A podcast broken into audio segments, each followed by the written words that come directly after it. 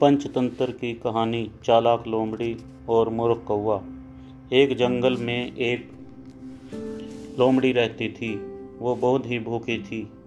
वह अपनी भूख मिटाने के लिए भोजन की खोज में इधर उधर घूमने लगी। उसने सारा जंगल छान मारा।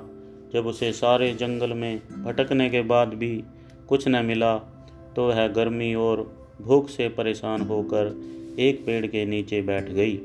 अचानक उसकी नज़र ऊपर गई। पेड़ पर एक कौवा बैठा हुआ था। उसके मुँह में रोटी का एक टुकड़ा था। कौवे के मुँह में रोटी देखकर उस भूखी लोमड़ी के मुँह में पानी भर आया। वह कौवे से रोटी छीनने का उपाय सोचने लगी।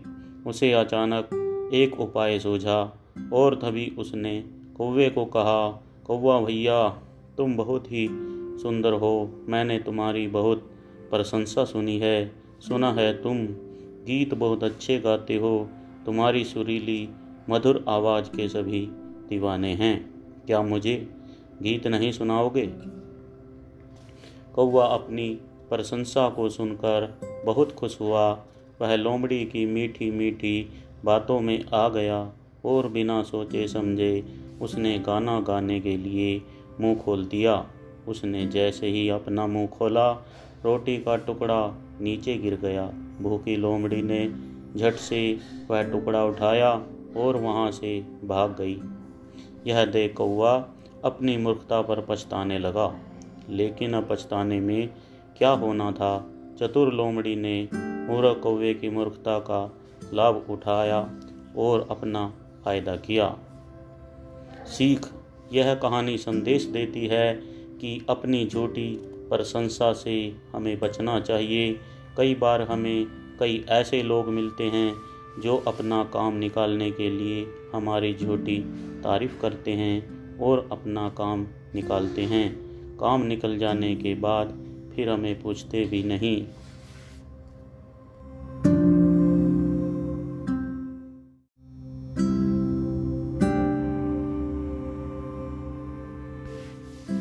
पंचतंत्र की कहानी चालाक लोमड़ी और मूर्ख कौवा।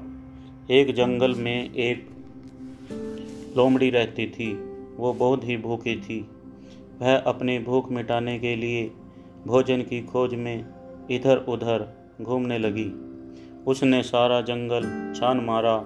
जब उसे सारे जंगल में भटकने के बाद भी कुछ न मिला तो वह गर्मी और भूख से परेशान होकर एक पेड़ के नीचे बैठ गई। अचानक उसकी नज़र ऊपर गई। पेड़ पर एक कौवा बैठा हुआ था। उसके मुँह में रोटी का एक टुकड़ा था। कौवे के मुँह में रोटी देखकर उस भूखी लोमड़ी के मुँह में पानी भर आया। वह कौवे से रोटी छीनने का उपाय सोचने लगी। उसे अचानक एक उपाय सूझा और तभी उसने कौवे को कहा कौवा भैया, तुम बहुत ही सुंदर हो। मैंने तुम्हारी बहुत प्रशंसा सुनी है, सुना है तुम गीत बहुत अच्छे गाते हो। तुम्हारी सुरीली, मधुर आवाज़ के सभी दीवाने हैं। क्या मुझे गीत नहीं सुनाओगे? कौवा अपनी प्रशंसा को सुनकर बहुत खुश हुआ। वह लोमड़ी की मीठी मीठी बातों में आ गया और बिना सोचे समझे उसने गाना गाने के लिए मुँह खोल दिया।